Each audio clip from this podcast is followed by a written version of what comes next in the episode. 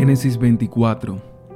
Este es el capítulo que presenta el relato en el que Abraham envía a su siervo a buscar la mujer idónea, la mujer perfecta para su hijo Isaac.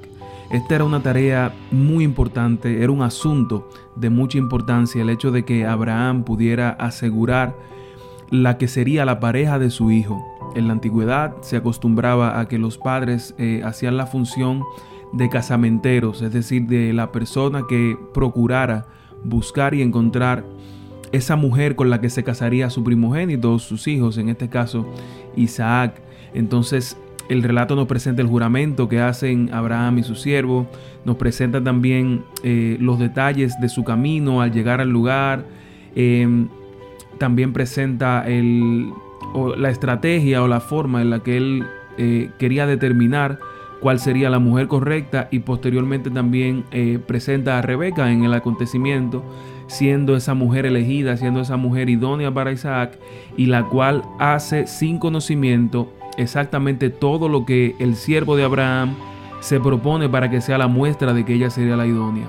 Le invito a que me acompañe ahora, a que hagamos la lectura y posteriormente eh, podamos reflexionar en ella. Génesis 24, entonces el versículo 1 nos dice que era Abraham ya viejo y bien avanzado en años, y Jehová había bendecido a Abraham en todo. Y dijo Abraham a un criado suyo, el más viejo de su casa, que era el que gobernaba en todo lo que tenía, pon ahora tu mano debajo de mi muslo, y te juramentaré por Jehová, Dios de los cielos y Dios de la tierra, que no tomarás para mí hijo, mujer, de las hijas de los cananeos entre los cuales yo habito, sino que irás a mi tierra y a mi parentela y tomarás mujer para mi hijo Isaac. El criado respondió, Quizá la mujer no querrá venir en pos de mí a esta tierra. ¿Volveré pues tu hijo a la tierra de donde saliste? Y Abraham le dijo, Guárdate que no vuelvas a mi hijo allá. Jehová Dios de los cielos, que me tomó de la casa de mi padre y de la tierra de mi parentela, y que me habló y me juró diciendo, a tu descendencia daré esta tierra, él enviará su ángel delante de ti, y tú traerás de allá mujer para mi hijo. Y si la mujer no quisiere venir en pos de ti, serás libre de este juramento, solamente no vuelvas allá a mi hijo. Entonces el criado puso su mano debajo del muslo de Abraham su señor, y le juró sobre este negocio. Y el criado tomó diez camellos de los camellos de su señor, y se fue tomando toda clase de regalos escogidos de su señor, puesto en camino, llegó a Mesopotamia, a la ciudad de Nacor, e hizo arrodillar los camellos fuera de la ciudad, junto a un pozo de agua, a la hora de la tarde, la hora en que salen las, las doncellas por agua, y dijo, Oh Jehová, Dios de mi señor Abraham, Dame, te ruego, el tener hoy buen encuentro, y haz misericordia con mi señor Abraham. He aquí, yo estoy junto a la fuente de agua, y las hijas de los varones de esta ciudad salen por agua. Sea pues que la doncella a quien yo dijere, baja tu cántaro, te ruego, para que yo beba, y ella respondiere, bebe, y también daré de beber a tus camellos, que sea esta la que tú has destinado a tu siervo Isaac. Y en esto conoceré que habrás hecho misericordia con mi Señor. Y aconteció que antes que él acabase de hablar, he aquí Rebeca, que había nacido a Betuel, hijo de Milca, mujer de Nacor, hermano de Abraham, la cual salía con su cántaro sobre su hombro. Y la doncella era de aspecto muy hermoso, virgen a la que varón no había conocido, la cual descendió a la fuente y llenó su cántaro y se volvía. Entonces el criado corrió hacia ella y dijo, te ruego que me des a beber un poco de agua del cántaro. Ella respondió, Bebe, señor mío, y se dio prisa a bajar su cántaro sobre su mano y le dio a beber. Y cuando acabó de darle de beber, dijo, También para tus camellos sacaré agua hasta que acaben de beber. Y se dio prisa y vació su cántaro en la pila, y corrió otra vez al pozo para sacar agua y sacó para todos sus camellos. Y el hombre estaba maravillado de ella, callando para saber si Jehová había prosperado su viaje o no. Y cuando los camellos acabaron de beber, le dio el hombre un pendiente de oro que pesaba medio ciclo y dos brazaletes que pensaban diez. Y dijo, ¿de quién eres hija? Te ruego que me digas, ¿hay en casa de tu padre lugar donde posemos? Y ella respondió, soy hija de Betuel, hijo de Milca, el cual ella dio a luz a Nacor. Y añadió también, también hay espacio en nuestra casa, paja y mucho forraje, y lugar donde posar.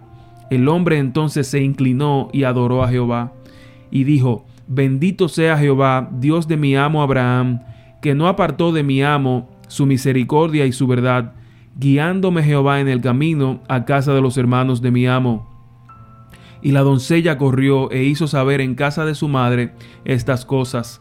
Y Rebeca tenía un hermano que se llamaba Labán, el cual corrió afuera hacia el hombre a la fuente.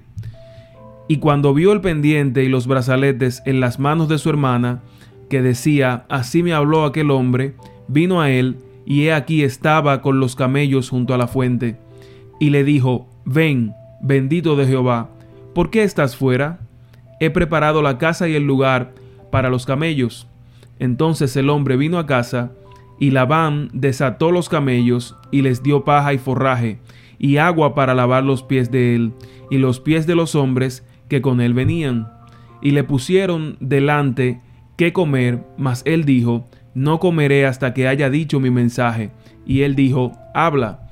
Entonces dijo, yo soy criado de Abraham, y Jehová ha bendecido mucho a mi amo, y él se ha engrandecido, y le ha dado ovejas y vacas, plata y oro, siervos y siervas, camellos y asnos.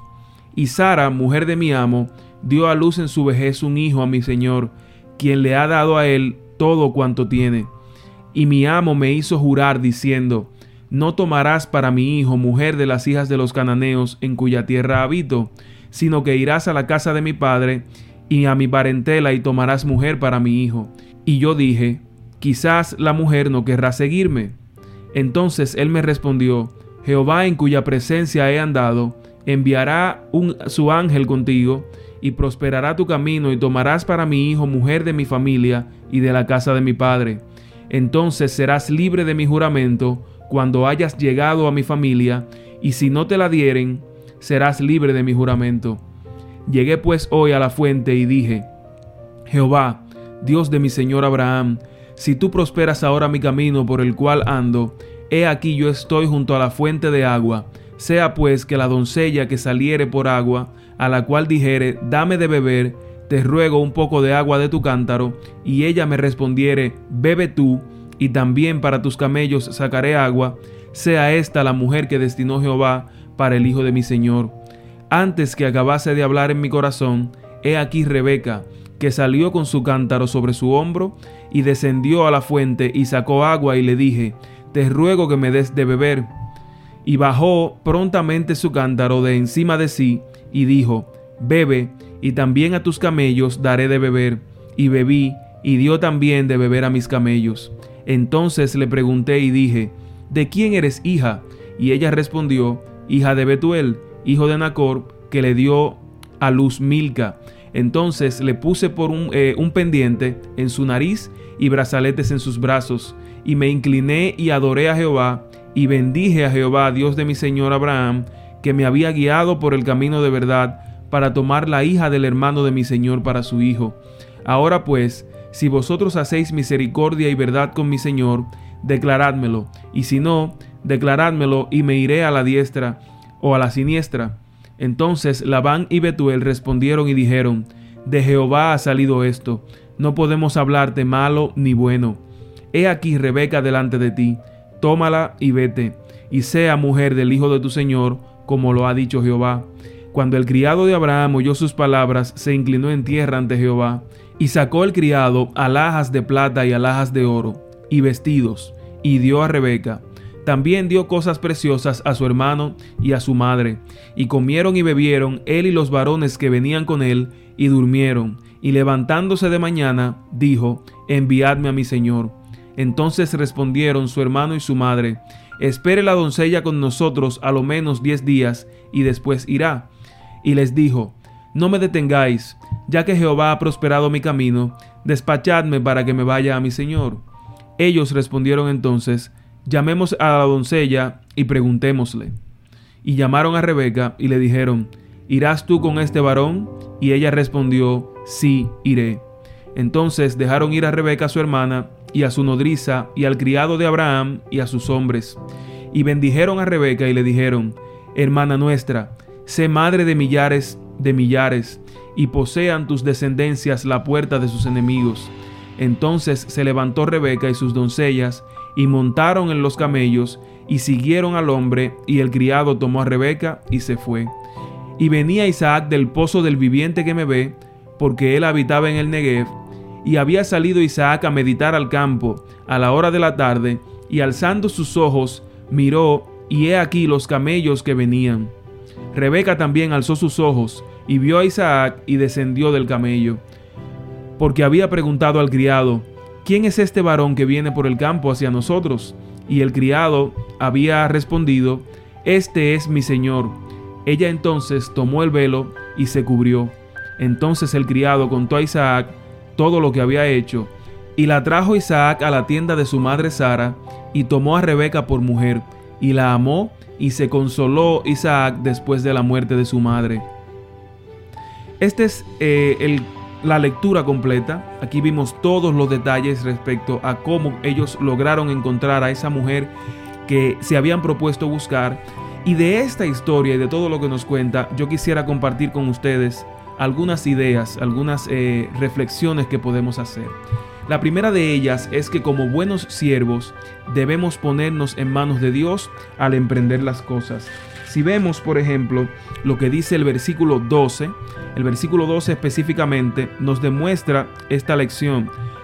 Y miren el detalle en el que me estoy refiriendo. El 12 dice que dijo el siervo, oh Jehová, Dios de mi señor Abraham, dame te ruego el tener hoy buen encuentro y haz misericordia con mi señor Abraham. Aquí lo vemos a él poniéndose en las manos de Dios antes de salir, antes de irse en busca de esa mujer. Aquí lo vemos a él poniéndose en las manos de Dios, pidiéndole a Jehová que le dé a él un buen encuentro, es decir, que le dé un buen resultado, que guíe sus pasos y lo ayude a cumplir con el propósito que se había propuesto o que había aceptado. Nosotros hemos aceptado seguir a Cristo, aceptamos su palabra y queremos cada día vivir por Él. En nuestra cotidianidad, en nuestras necesidades, tenemos la oportunidad también de ser exitosos, de lograr cosas. Pero todas ellas, lo más importante es que como hizo el siervo de Abraham, las pongamos en manos de Dios y pidamos a Dios los resultados de lo que queremos para que entonces nos vaya bien en nuestros caminos y logremos las cosas que nos proponemos. En segundo lugar, eh, la idea que quiero compartir contigo es que como siervos de Dios jamás debemos pretender estar por encima de nuestro Señor. Nosotros tenemos en lo interior egoísmo, tenemos sentimientos negativos que muchas veces nos engañan y nuestro corazón a veces nos endiosa o endiosa cosas que no son necesariamente Dios. Y ese es un pecado sumamente peligroso. En este capítulo tenemos también la enseñanza de que como sus hijos como sus siervos, jamás debemos pretender estar por encima de nuestro Señor. Y yo quisiera que lo viéramos en el texto, en, las, eh, en la escritura, específicamente en el versículo 34. El versículo 34 es el que nos eh, demuestra este principio que quiero compartir con ustedes. Mire cómo dice, entonces dijo, yo soy criado de Abraham. El 34 dice, yo soy criado de Abraham y sigue diciendo el 35 que Jehová ha bendecido mucho a mi amo, es decir, él se identifica como siervo de Abraham y sigue hablando de su Señor, no de él.